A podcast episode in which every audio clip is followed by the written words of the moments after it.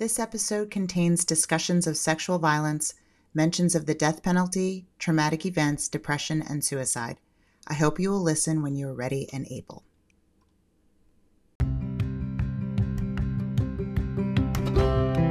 But up until that point, you know, that's what I believed. And I really, truly believed it, even to the point where I was an advocate of the death penalty because I thought the system doesn't make mistakes. I mean, we get these things right. Um, so I had no reason to question what was happening on systemic level.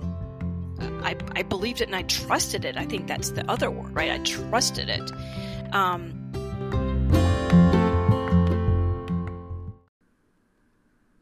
Welcome back to another episode of the Ordinary Warrior podcast, where we celebrate the extraordinary journeys of ordinary people who endeavor to make this a more just world for all while finding ways to safeguard their own peace. I'm your host, Halona Shaw, and I'm thrilled to bring to you stories of courage and determination that will inspire you to recognize your inner warrior. My guest today is a woman who has turned her personal tragedy into a powerful message of reconciliation and healing. Her story is a testament to the human spirit's ability to find healing in even the most challenging circumstances. Listener, I'm honored to introduce Jennifer Thompson. Jennifer's journey is not only about overcoming adversity, but about using that adversity to fuel a mission to bring about change. So open your hearts and minds as we dive deep into a conversation with Jennifer Thompson about her extraordinary journey toward healing justice. Jennifer, welcome to the Ordinary Warrior podcast. It's so nice to see your face. yeah. And um, I'm sure this is like a real Southern thing to say, but like you kind of just live across the road, which you don't. It's not across the road, but you it's like you live across the street and we don't get to see each other all that often. I wanted to share that the very first time we met, I think we were at a wedding of a mutual um, friend. And I knew who you were, but we had not met face to face. We have a friend in common. And um, when when you were intro- when we introduced ourselves to each other, your name was familiar. You you were familiar to me, but we I didn't know who you were. And so I was trying to place it and I said something like, well, what do you, you know, maybe we were talking about what do you do for a living? And you said, uh, I think you paused and you said, I, I'm a violent crime survivor. And it was such a sort of gentle hint to me that if I knew what you were talking about, we, that was good, but it was, it felt protective. And I kind of appreciated that for both of us. Um, but then I knew who you were um, because I have your book, uh, Picking Cotton. And um, so I wanted to start with that. That I wanted to start with that because there are so, so many people who are violent crime survivors. And most people keep it private. It's got a lot that goes with it. There's shame and there's embarrassment. So I wanted to start there because you live with it in a public way. And that's probably not how you expected your life to turn out. Um, so I wanted to start there and just talk about or ask you about how did you envision your life and how how has how have all of these experiences shaped it? That's a huge question. But if you can start with, I'm not asking for detail and I want to be gentle about it because um, for you and for listeners, you were the victim of a violent crime. Can you start there and just talk about how that changed the trajectory of your life?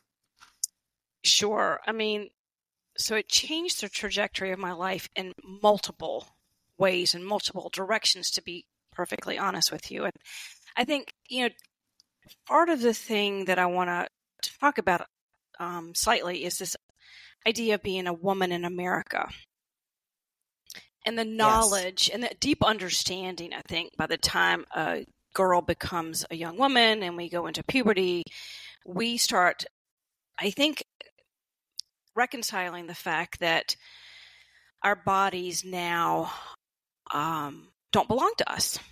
That at any moment, something, a man can take my power away, can, um, can kind of invade my boundaries, which is my skin, and take something without my consent, right? We kind of grow into that. We understand it. Um, the world defines it almost in um, like PG ways. It's, Yeah. you know, is fodder for a lot of jokes and misunderstandings. And so I think when this crime happened to me, it's not that I never expected myself to be a victim of sexual violence, which sounds terrible. Yeah. But I think as a female, it's not will I ever be sexually assaulted? It's when and where and by whom Yeah. will I be sexually assaulted? Yeah. For me, up until this particular story begins, which is in 1984, I had had those moments before. They were my friend's dad, or the captain of the football team, or there was somebody that kind of felt that they could intrude on my personal space, my skin, my body. What happened in 1984 was different in the sense that it was a stranger rape, that I had gone to bed that night alone and woke up at 3 a.m. with a knife to my throat and a man on my body telling me to shut up or he was going to kill me. And that felt different. Um, it's not different. It felt different because this was somebody I didn't know and I didn't understand like what was happening and how am I going to get out of this and will I die? Right. And that's that kind of realization you come to in those moments. And the other thing that happened for me was I made a different decision that night in the sense that I wanted to stay very present to what was happening because if I survived, I wanted to see this person put in prison. Right. And now, up until this point of my life, I would often talk about the other events that happened. I would go to my mother and say, This man did this to me. And it was usually brushed off. Don't go to that person's house or don't be alone with them. Right. And so this felt um, that I wanted this person to be held accountable because I knew that I had not been his first victim and I knew that he would rape again. And so I was in that space of A, I want to survive, but B, I want justice for me and for other women. Um, now, I was born in the South and I'm a white female. And when you're born in the South as a white female, justice looks very different Sure. than, than people who were born in brown and black skin. Right. And for me, growing up in the South, justice looked like you're the victim, this person's the bad person, they go to prison, and, and the criminal justice system, you know, kind of comes to your rescue and gives you what you need, right? Right. And so that night and the days that followed after the rape and, um, you know, the escaping, the running, the, the rape kit, the hospital experiences, the diminishing and degrading way those are done, being taken to the police station, given a description, composite sketch goes out, and three days later there's a suspect. I was still in that white female perspective of, oh, wow, this is the way it works, right? Right. Right. I'm raped, I'm almost murdered. Um, the criminal justice system is going to bring this person to justice. They're going to die in prison, and I'm going to somehow, you know, as the system likes to give to you, you know, say to you, get closure, which is such a crock. That's By the way. hilarious. Yeah, and I just wish we would eradicate that word from Yeah. our criminal justice system language because there's no Yeah. closure when you're a victim of violence or your family is Right. a victim of violence. right. Um, but up until that point, you know, that's what I believed. And I really, truly believed it, even to the point where I was an advocate of the death penalty because I thought the system doesn't make mistakes. I mean, we get these things right. Um, so I had no reason to question what was happening on systemic level. I, I believed it and I trusted it. I think that's the other word, right? I trusted it. Um, up until that point, I was supposed to get married to the right guy. I was supposed to graduate with honors. I was supposed to go and get a master's degree and be a physical therapist and, and have 2.3 children and, you know, all the things that the, the stories tell us come true for you. Um, and of course, that didn't happen because sexual assault, sexual violence, violence against our body destroys us in ways that we really don't have words for. I, I often kind of compare it to a tornado that blows through your, your life. And everything gets shattered and blown up into tiny little pieces. And you're trying to figure out is there anything out there in the landscape that even remotely reminds you of your former life before this happened? Um, and so that recovery process, that healing process is non existent. It's just non existent, particularly well, what in is the closure? System. When you described a tornado, what's the closure piece of that? Yeah, it doesn't, it doesn't, there is no such thing to put right. the pieces back together. Mm-hmm. No, because because you're broken and you're you've lost things and those things that got broken and got lost um, cannot go back to where they used to be, right? It's like you right. smash in a dish. It's like, yeah, you can glue it and right. and you can you can find some of the pieces, but there's always gonna be holes and chips and things that just never made their way back. And so right. I think what you're left with is um, oftentimes deep isolation and trying to figure out the what next on your own. Um, people, as you said at the beginning, people don't want to talk about this.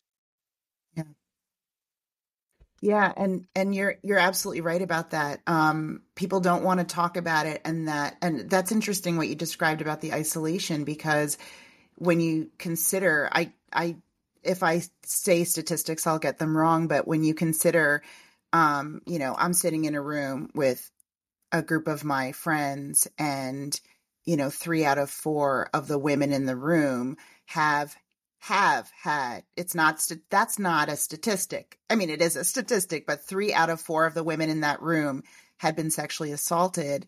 And one of my friends turned to me and said we moved on and we were talking about something else. And the friend turned to me and said are we really not going to talk about the fact that 3 of us in this room just said that we've all been sexually assaulted? And we did like what you said in the beginning we we move on from it because it's a function of being female in this world, really, certainly in this country. Um, and so, what you just described is a major trauma that many people go through and end up in that position of isolation. What what was the next thing? Because yours was a trauma on top of a trauma on top of a trauma. So, what happened with the what it, what happened with law enforcement?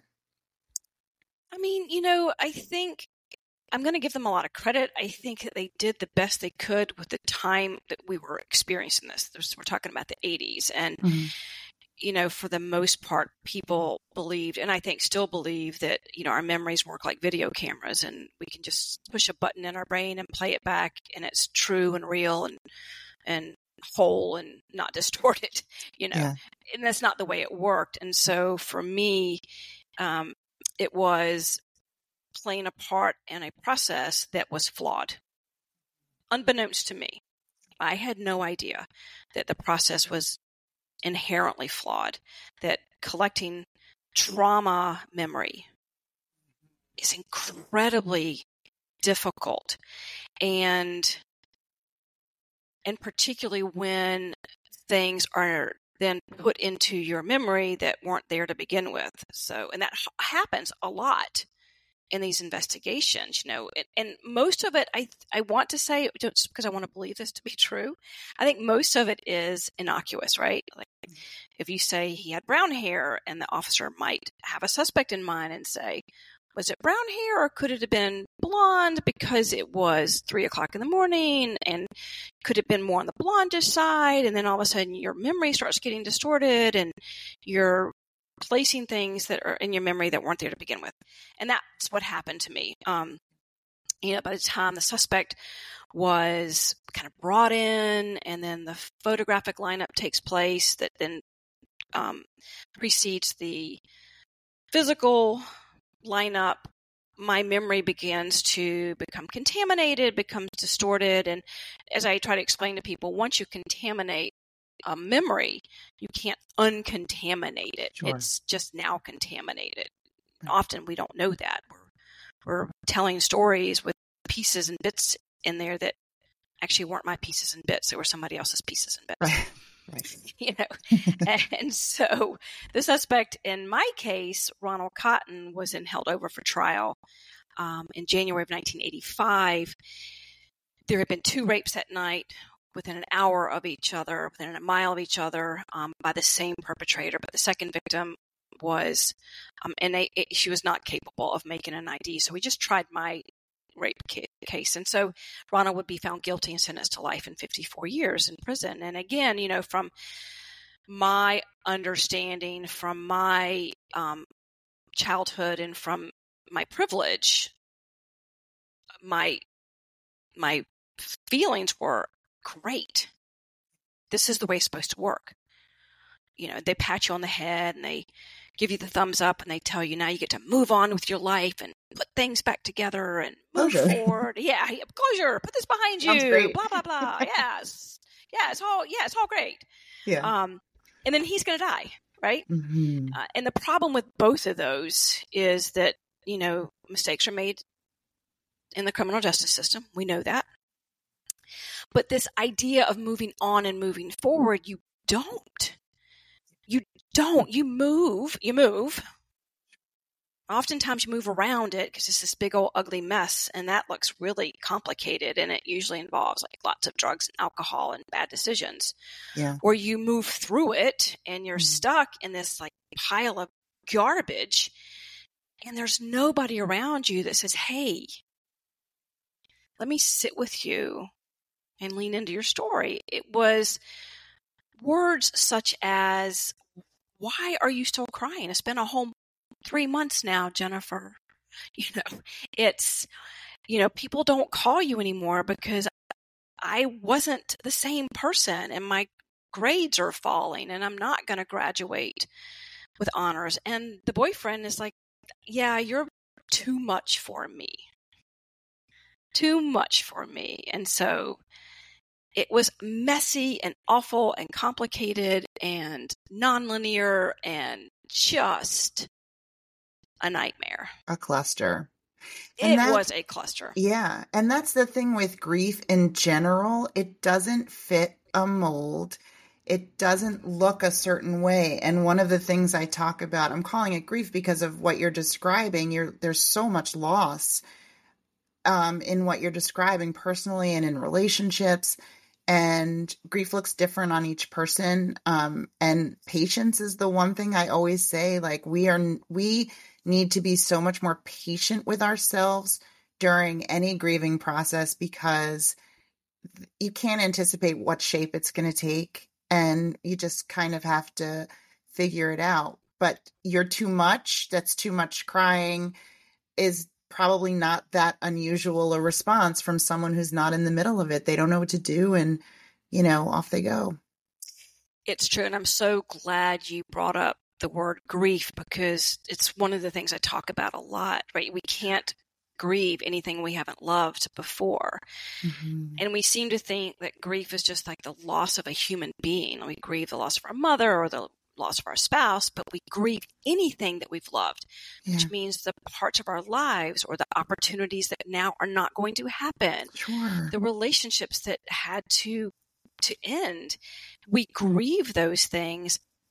And yet because of our Western culture, we mm-hmm. haven't carved out spaces for that deep grief, mm-hmm. that the losses and the longings and that mm-hmm. sitting with it because it is icky. Yeah and it Ooh, is uncomfortable. Mess. It's a mess. Yeah. yeah. Yeah. And people don't want to sit in that with you. Mm-hmm. Because it's messy and they don't want it to slop up on them. Yeah. That's right. That's right. yeah. Yeah. That's true. And so the, okay, so the trial is roughly a year later and, um, and he's convicted and life gets real messy. um, what what was the period of time between um, that and uh, the first sort of inklings, maybe that there were issues? Um, was DNA the next thing that happened, or or I don't know if Ronald had appeal had appeals going. Yeah, I mean the the, the and one of the one of the things that's that's hard with this process is on the victim side, whether you're the victim of the violence or your family members are the victim of the violence. Mm-hmm. Um, the system has a very poor way of telling you the what next. Mm-hmm. You just assume the trial's over and like boom, that's done, and and this person's going to spend fifty years or hundred years or whatever in prison. What they don't tell you is they're always going to have an appeal. As a matter of fact, they'll start their appeal process like a minute and a half after the sentencing takes place. But you don't know that. Sure. I had no idea um, what post conviction is what they call it. You know, it's pre conviction, post conviction, what that looks like. And so I graduated. Um, I had a new relationship. I moved to a new state. I got a job working in a bank, which, if you know me and my capacity to keep like invoices and bills update, it's just not you should not put me in a bank. It's not the best not fit. My, it's not my Me place. too. Me yeah, too. It's not my place. It's not my place.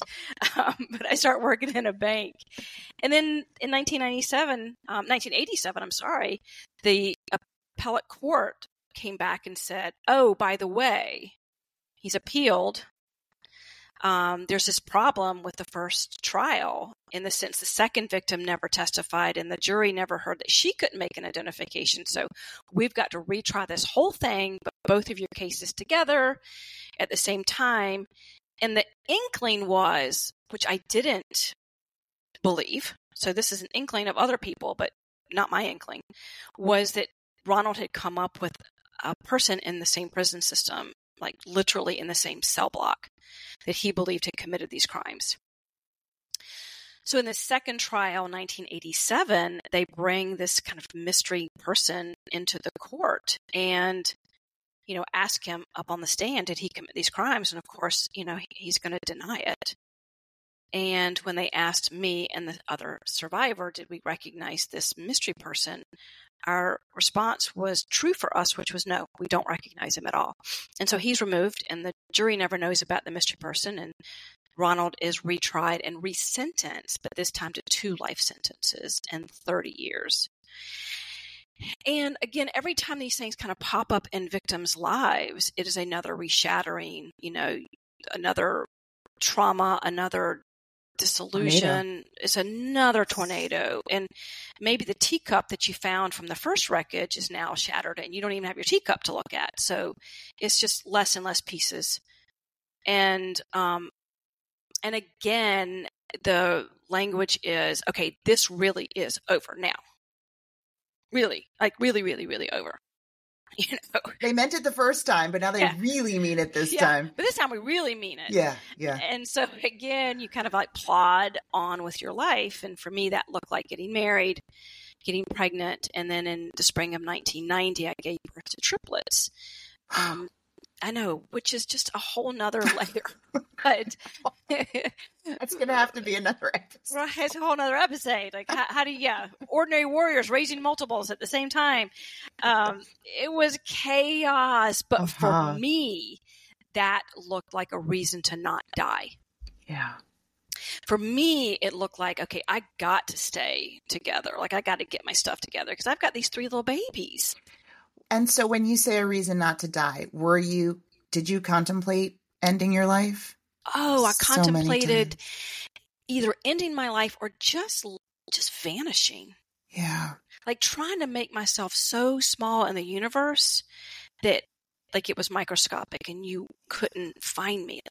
And I think that's probably pretty common for yeah. victims of sexual violence. It's it's so diminishing like your power, your agency, your control is all stripped away from you at that moment. And you just try to become as tiny as you can in the universe, and hopefully nobody will do that to you again. Yeah. I know that feeling. Um, of not wanting to stop living, but not wanting just what you just described, just become invisible or so small that nobody will see you. Yeah. Exactly. That's a dark place. It's a terrible place. Um, Yeah. yeah, and when the children came along, it, it it became my task, my job, my mission, my you know purpose was to be their mom, and I loved being their mom. It was like the best thing I ever did. Yeah. Um, despite the eight thousand diapers and the you know everybody getting chicken pox and everybody throwing up in February at two a.m. in their cribs All at at the, same, time. time. All at Yep. the same time Yeah. um, despite all that, I really, really loved it. And it gave me such purpose in my life hmm until the spring of 1995, which then was my first inkling as to wait, what's happening and what's going on. And again, no one's talking to me about it on the criminal justice system side, right? There's things happening without my knowledge hmm until March of 1995 when the detective from the um, the case and the assistant district attorney of Alamance County came to my house and said, "Look, you know, there's this thing called DNA, and I knew of DNA because the O.J. Simpson had just you know happened, so Right. DNA was the big buzzword people were talking about." hmm Um, and North Carolina didn't have any statutes that allowed for the testing, but if the courts did allow the, the test to go forward, my blood sample from 11 years ago had disintegrated and I would have to give a new blood sample. And, um, you know, my children are five and I'm not going back into the court. And, and, and to, you know, I kind of said to them, like, at some point, this has to be over. Like, at some point, you guys can't keep coming into my life and shredding it over and over again. So I gave them the blood that day and I didn't really think about it. It was just just headed down I forty to Raleigh, North Carolina, and um, they came back to my house in the first week of June of that summer and told me the results, and that is that it was not Ronald Cotton who committed the crimes, but it was indeed the mystery person in 1987 that I had not recognized by the name of Bobby Poole, who was a serial rapist and had gone on to commit 24 other violent crimes between July of 84 and April of 1985 when he was then caught um, fleeing the home of his last victim. So, yeah, it was so much trauma at one point, so much information, so much um, confusion um, and fear and anger and shame and guilt and just everything that you can possibly imagine coming at me from every point of the universe just collided in this one moment with the understanding that my god how did this happen? What you just described, the shame and the, you know, all of this coming, t- tumbling down on your head again.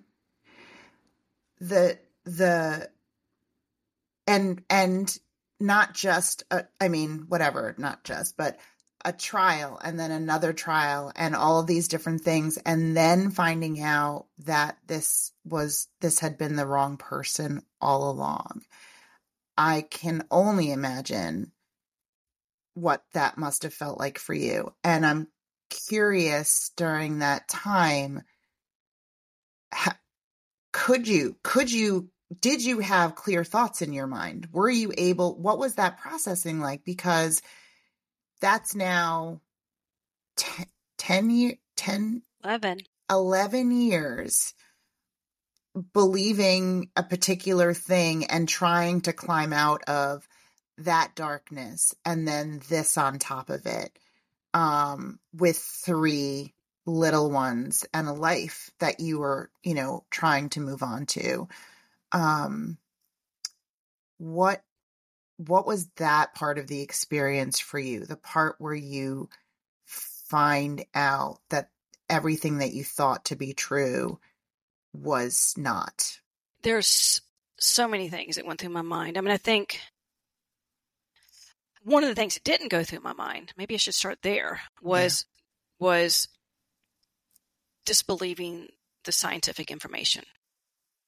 Mhm. When they told me, I, I didn't look at them and say, This has got to be wrong. Like, you've got to be wrong. You've got to go back and retest it because I understood the scientific method and the evidence versus human fallible frail memory like i understood that right i wasn't going to put Yeah. those two for lack of better words on trial at the same Yeah. time like i understood dna okay got it um what i couldn't understand was how it happened Mm. how that how from the the moment of the sexual assault to the trial like how did that get so distorted and so confusing and so perverted and I didn't understand that process. The overriding fear, the overriding feeling for me, I guess, really was fear. It was fear. It was abject fear. Um, because, I- as you said, I've got these three little children, and this is the first week of June, and Ronald's coming out on June 30th. Like they told me that, and I- so I have this, window of how do I protect my children? How do I create a safety mechanism? Like, what things do I put in place to keep my kids safe? And so I went into hyper mode, like really hyper mode.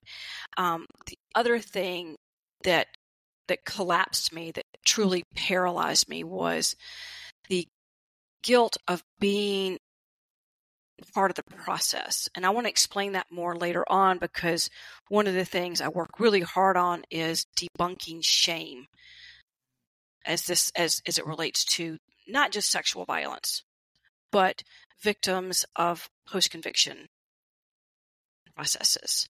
Um, because I think what happened for me was everybody was perfectly happy for me to kind of wear the mantle of this is all my fault. Yeah. I mean, the I'll bet. world, yeah, and the system was like, yeah, you care, you wear that T-shirt, you go, girl. Yeah. Um, nobody else was standing there saying, okay, let me explain how memory works, Jennifer. Let me Yeah. explain how trauma works, Jennifer. Let me tell you what those steps and that identification procedure, how it distorted your memory. I wouldn't learn that for another six years. So I really wouldn't understand that part for another six years. But fear and guilt were probably the two things that were vying for first place in in my emotional um, marathon. Um, and it was terrible because as isolating as sexual assault is, or as we make it, by the way, it's actually Yes. not that. We make it that way. Yeah. Um, but being a, a rape survivor from now a wrongful conviction case, this is 1995. Ronald would be the first DNA exoneration in the state of North Carolina. Yes. It'd be like number 23 in the country. This was not a thing. But it was also the first time that a DNA test had, had not just exonerated an innocent person, but found the guilty perpetrator. So it Yeah. was a big deal Mhm. in the media, and the media was clamoring to find Jennifer Thompson, the girl. And again, I really tried to make myself very tiny once more, um, just just kind of remove myself from the universe, which is hard to do when you have three little people that need breakfast. Yeah, well, and that's what girls and women do on a on a regular basis, right? It's the world that is the world that we live in. It's not the world that we want. But then this is like to the nth degree because now people are coming for you. It's not just us feeling like we need to make ourselves smaller, but now you have to make yourself smaller for survival purposes as opposed to just sort of maintain yourself in the world. Um, and so in in those days what what was your what was your fear? Was what was your, was your fear something in addition to being sort of found by the media you know by the people who are like trying now they're trying to tell the story the way they want to tell it? Um what what was happening during that time up until Ronald was his release date Um, I think what was happening during that time was afraid of retaliation. mhm either from him or his family, right? Because I think so often we kind of measure how another person's feeling based on how we would feel. Absolutely. So I'm putting myself in that place, right? I'm like 11 years, I'm in prison for something I didn't do. I'm going to hate you. I'm Yeah. going to hate you. I'm going Mm-hmm. to, from that place, my perspective was, you know, he hates me. His family's going to kill me. The media's going to find me. My life is over. I'm going to have to change my name, dye my hair red, and move to the other end of the world. Yeah. Like, that's the only answer to this. It's the Yeah. only way I'm going to survive this. And how soon after Ronald was released, who who took the first step toward the other? I did. Part of it was I was dying.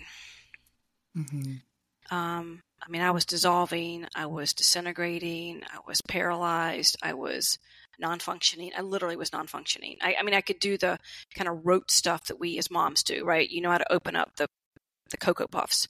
Yep. You know how to put the, the clothes from the washer to the dryer. That's the stuff we know. We can do it in our sleep. Yeah, because But it's it was the- yeah, Right. But Yeah. it was that mental stuff. It was like, oh, Mhm. wait, I got to sign papers for tomorrow. Why, where are those papers?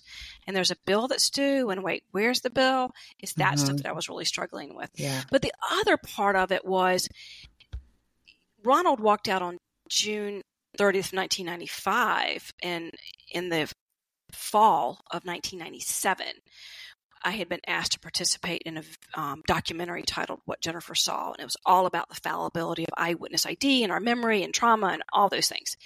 And of course, my immediate response to the request was, You got to be kidding me. Like, Mhm. seriously? Like, no. And how did you find me anyway? How did you find me? But then I had to reconcile the fact that they were going to tell my story anyway. And, you know, it's only my story to tell. It's only my story to tell. No one's lived it, so you can't tell it. Yeah. So I, I agreed to do it, but Ronald had to stay, you know, far, far away from me because I knew he was going to kill me. And so that's just the way it had to be done. And they did that, and it aired in February of 97. And that the last thing I say in that documentary is I know that Ronald's an innocent man, but I still see him in my nightmares. And that was that moment for me of like, but why? Why is he still there? Because I know it's not him. And why can't I see Bobby Poole? Because I know it is him. And that sent me in this journey of really, really trying to kind of unpeel and unpack everything that had happened to me. And I knew that the beginning of that had to be I had to go meet this man. Words, there were words that needed to be said, and there were words that needed to be spoken to each other. Words that I needed to say, words he needed to hear. So in April of 1997, about a mile and a half from where the rape had taken place, we met for the first time. And um, I had not planned any of this, by the way. I mean, I, I planned the meeting, but I didn't plan on the what next. Yeah. Because I don't even know that you can. And when he walked into the room, I just started to cry and I told him how so sorry, I mean, so deeply sorry I am for what happened to him. And he began to cry. And we both just kind of held each other's hands and said, you know what? We were both hurt and let down and betrayed by the same things, right? Bobby Poole first. Bobby Poole had raped me, and this other woman had attempted to rape a woman before me, had gone on to rape six more women that fall. One of the women, he went back and raped her a second time. Like, this is a man who was intentionally with malice creating unfathomable amounts of damage and harm. But he also knew an innocent man had gone to prison for the crimes he had committed. Right? So there's this intentional behavior and act on this man's Mhm. part. And Ronald and I were victims of that. But we were also victims of a system that that says we are here to provide justice for crime victims and survivors. We are here to make sure innocent people don't go to prison and the right person does. And that was a failure. And it was in that space that we realized that we were both victims and we were both survivors of the same systems. And it was in that space that we began to heal ourselves and each other and become friends. Whose idea was the book? Did you come to that together? Were you approached, if you remember? we were always approached. Yeah. When the years went on, Ronald and I became this very strange celebrity, weird couple of people. it's just very, very weird. Um, and so people were always trying to buy our life rights, particularly for film. And um, Ronald, you know, bless him, he we would talk about it with each other, and and I would just kind of say to him, you know, Ron, I just don't think a film's what we want to do. They're going to distort it. It's going to be some weird lifetime movie. It's not going to be authentic. I think we want to wait and someday maybe we'll write a book. Wouldn't that be fun? And then people would come up and say, Oh, I think I want to write your book. And they would have these really weird, icky ideas. Like one Yeah. woman was like, I don't think I can sell this story. And, and I said, Really? Tell me why. And she said, Well, it's not very sexy. It'd been different if you and Ronald had gotten married. And I thought, yeah, you don't get to be a part of this story at all. Ew, what Ew, exactly. world? Exactly. And then a man was like, Oh, I've got the title for your book. I, I know the title for your book. And I was like, Really? What is it? And he said, The Rape of Jennifer Thompson. And I'm like, No. Oh my god, that's no. It's it was all very, very, very icky. Um yeah.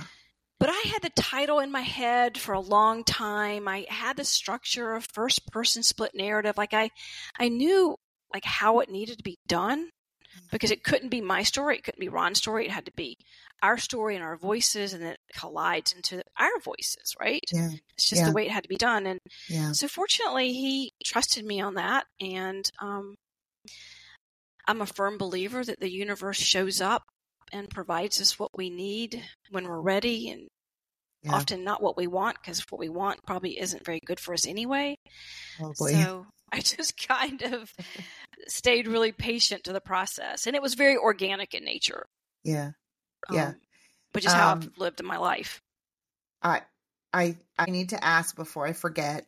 In the cover, picking cotton, the eye is orange, and my son, who's 13, wanted to know why is the eye orange?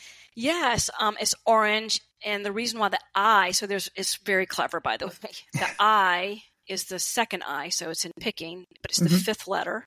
Mhm. Ronald was number five in the physical lineup. Uh-huh. Okay. And the orange denotes the colored jumpsuit he had to wear in prison. yes. And also, it's about eyewitness identification and the frailties and the fallibilities involved in that. So it's kind of got lots of different Yeah. symbolisms in it. Yeah. it was very clever. It is very Tell clever. Isaiah, I- good question. Yeah, good question. He spots things that I don't always spot. So I, I'm glad that he pointed it out because I got to ask you about it. Yeah. Um, so one of the things that has really fascinated me and I've really appreciated when we talk and when I hear you talk is about how important it is to recognize all of the collateral damage in these types of situations. And um, I would love to hear you talk about how you decided to focus your attention on the survivors um, who are not just not in addition to the crime victims, uh, crime survivors, but also the exonerated and the families of the. It's not just families of exonerated, is it? Is it families also of wrongly convicted? Yep. You you Yep. tell me what who and Yeah. we're talking about healing justice. I we, we Yeah. need to talk about that.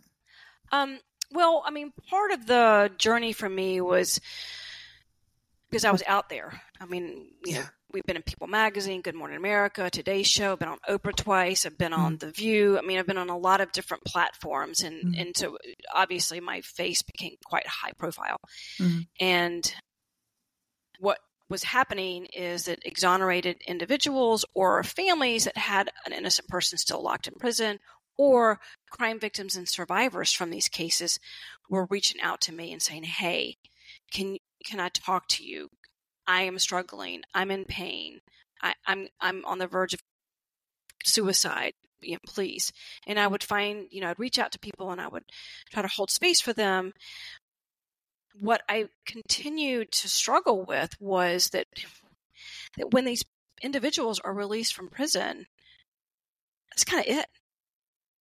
That's kind of it, right? I mean, it's over. Aren't you happy now? You've got your freedom. Now rock on with your happy life. Closure.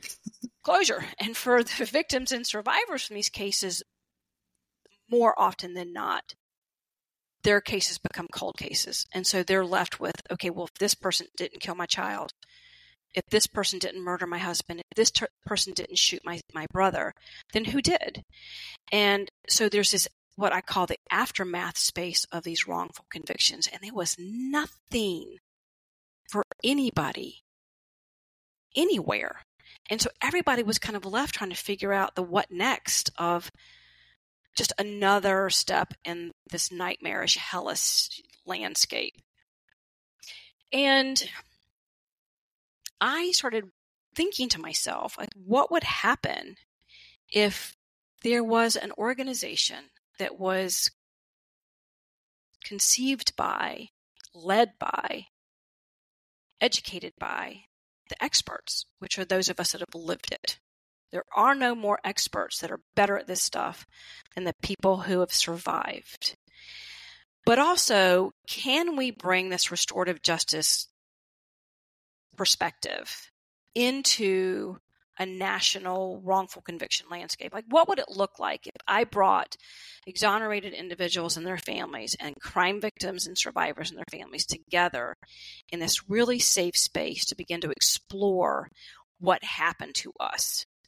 And was there a potential for us to be able to heal ourselves and heal each other in this community? That in this community, if we could build that connection of, oh, you were harmed too. Oh my gosh, I never even thought about that the victim from my case experienced these feelings as well.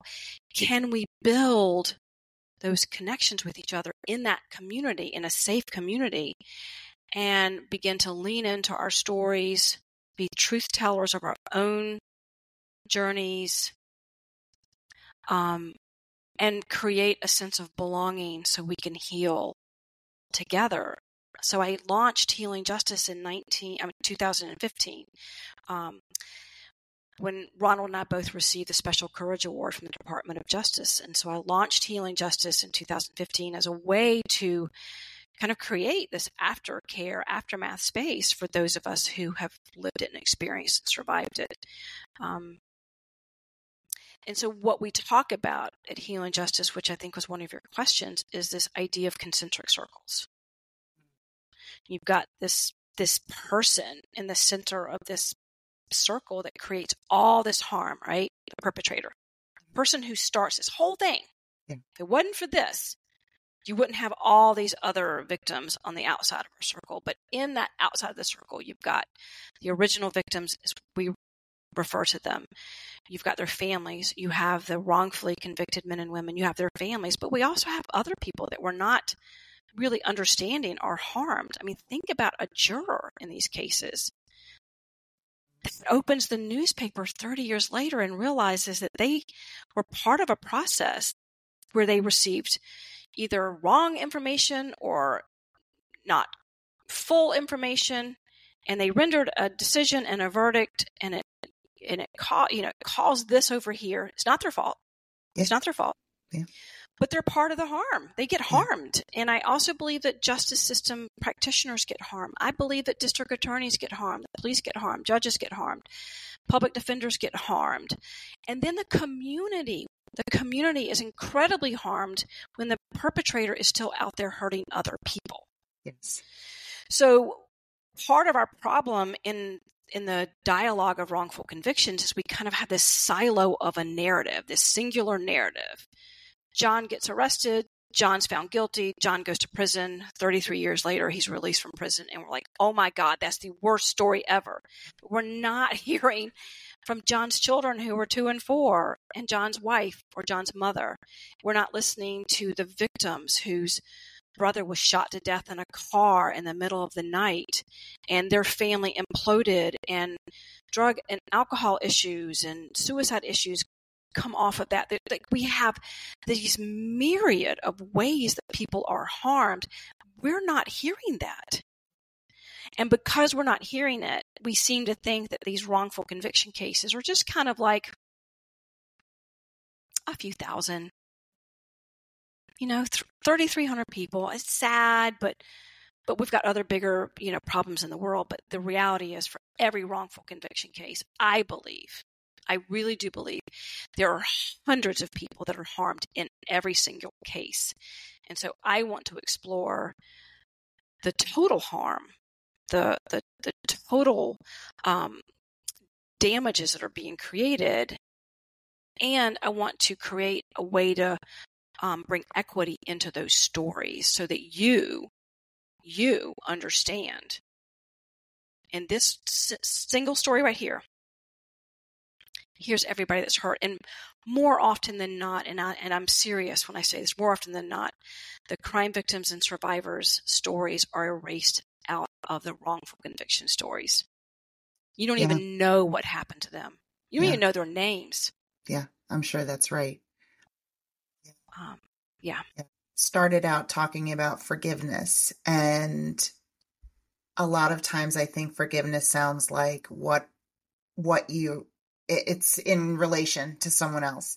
Um in this situation well let me first ask you this. It, might feel like a left turn or a right turn but i I wonder sometimes if forgiveness need, you know, the, the term forgiveness needs like a new marketing manager because I think that there's so much about forgiveness that people think that they are giving something to someone else um and that they have to give up something of themselves to do that.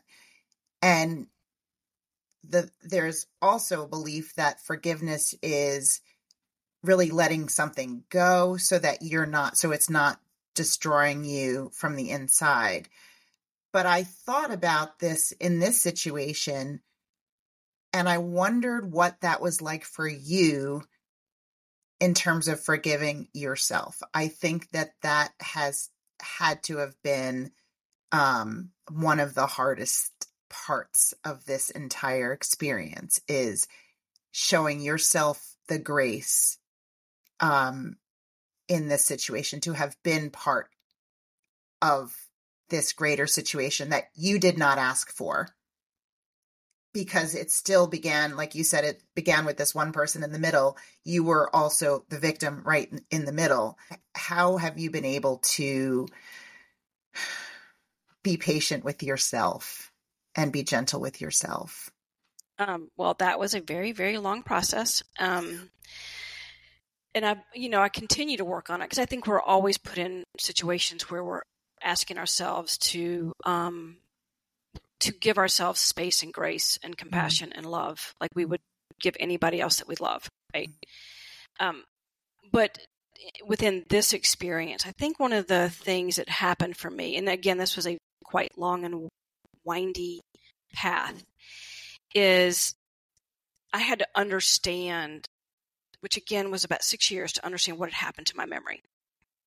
So between 95 and 2001, I was able to learn about memory and about eyewitness identification and the collecting of trauma victims' memories and how hard that is, all the things that took place in that that distorted my memory, um, that changed my memory, that gave me um, confidence in something that wasn't accurate. So this is you know a lot of things that we've that I've worked on within the system of trying to help change that. But I think forgiving myself happened because I was watching other victims and survivors struggling with the same issues. And I was looking at them saying, well, okay, well, hold on a second. This can't be your fault. Yeah. Like, this cannot be your fault. And they would say, well, you know, I still looked at the photographic lineup and I still chose number two and it wasn't number two. And I would say, okay, but did you put together the lineup? And the answer was like, well, no. Did you come up with a suspect? Well, no, I didn't. Did you, did you, did you take this to trial? Did you, were you responsible for the 12 jurors? I mean, at any part of that was, were you responsible for any of that? And the answer is, of course, no. So this can't be your fault. And let's remember that this could never have happened if the perpetrator hadn't tried to kill you. That's right. And so helping survivors and victims unpack it for themselves really helped me to unpack it for myself, understanding like, Jennifer, you did nothing wrong. You were asked to participate in a criminal justice procedure that was flawed at the beginning and you didn't know it. The train left the station. You weren't driving the train. You weren't. Now,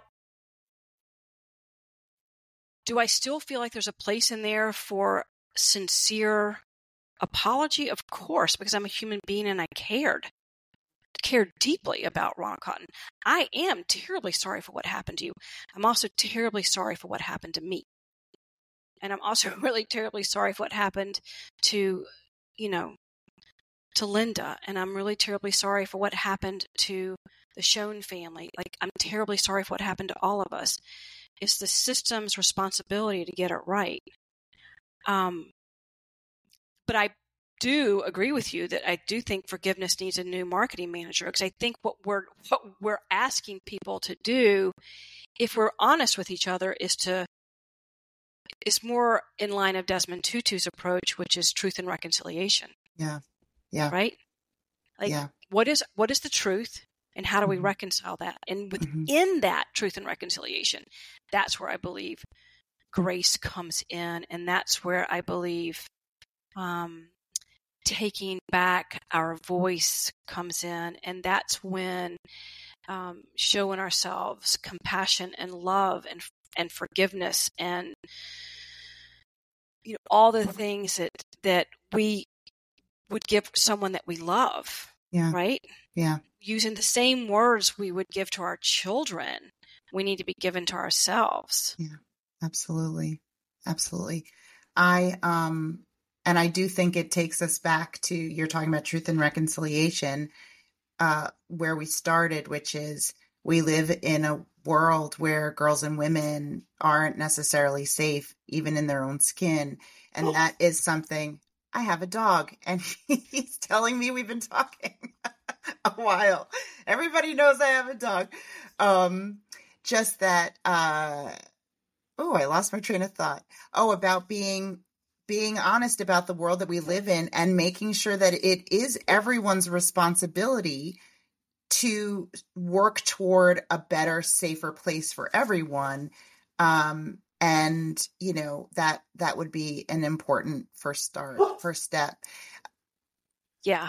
And I, I also wanted to say um, that you know you have created a place for people who otherwise would be experiencing incredible isolation and have nowhere to go in these situations because they get dropped off you know at the door when it's all over um, and i think that um, i just think that's a, a beautiful a beautiful place that you've created Thank you.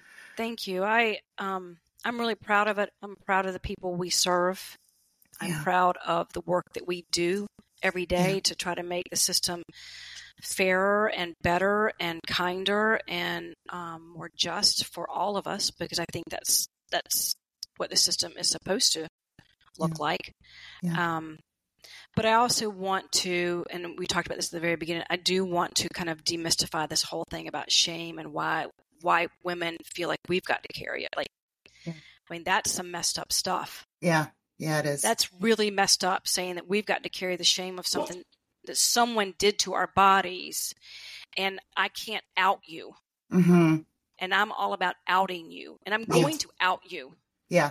I'm I'm gonna I'm going to. I'm not carrying this. You did this to me and you own it. So yeah, I'm going to name you. I'm going to speak the truth. Yeah. I'm going to give people permission to speak the truth. I want people to feel safe to tell their stories yeah. um, in their authentic, vulnerable ways. Yeah. And I think when we create spaces that allow for that, mm-hmm. then we see, I think, then we see the, the, kind of ripple effects that we need to create in the universe yeah. so that the people that are creating harm get held accountable and the rest of us, you know, the rest of us get to, to, to heal. Yeah. Yeah. Jennifer, thank you so much. I have really enjoyed this conversation. I think that it's not the only one because there's plenty more that we could talk about. Oh, yeah. And I hope you'll come back and and we could chat some more. Yeah. Uh, Thanks, Luna. Thanks for having me. And yeah, let me know. Okay. Thanks, Jennifer. Let the dog out. I, going to have to let the dog out. He's clearly telling me our time is up. All right. Be All well. Right. Thanks to you too. Bye-bye. Bye.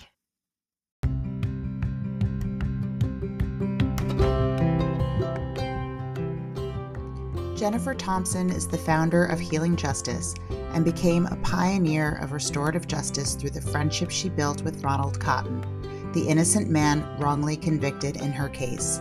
They later co authored the best selling book, Picking Cotton Our Memoir of Injustice and Redemption. To learn more, visit healingjusticeproject.org.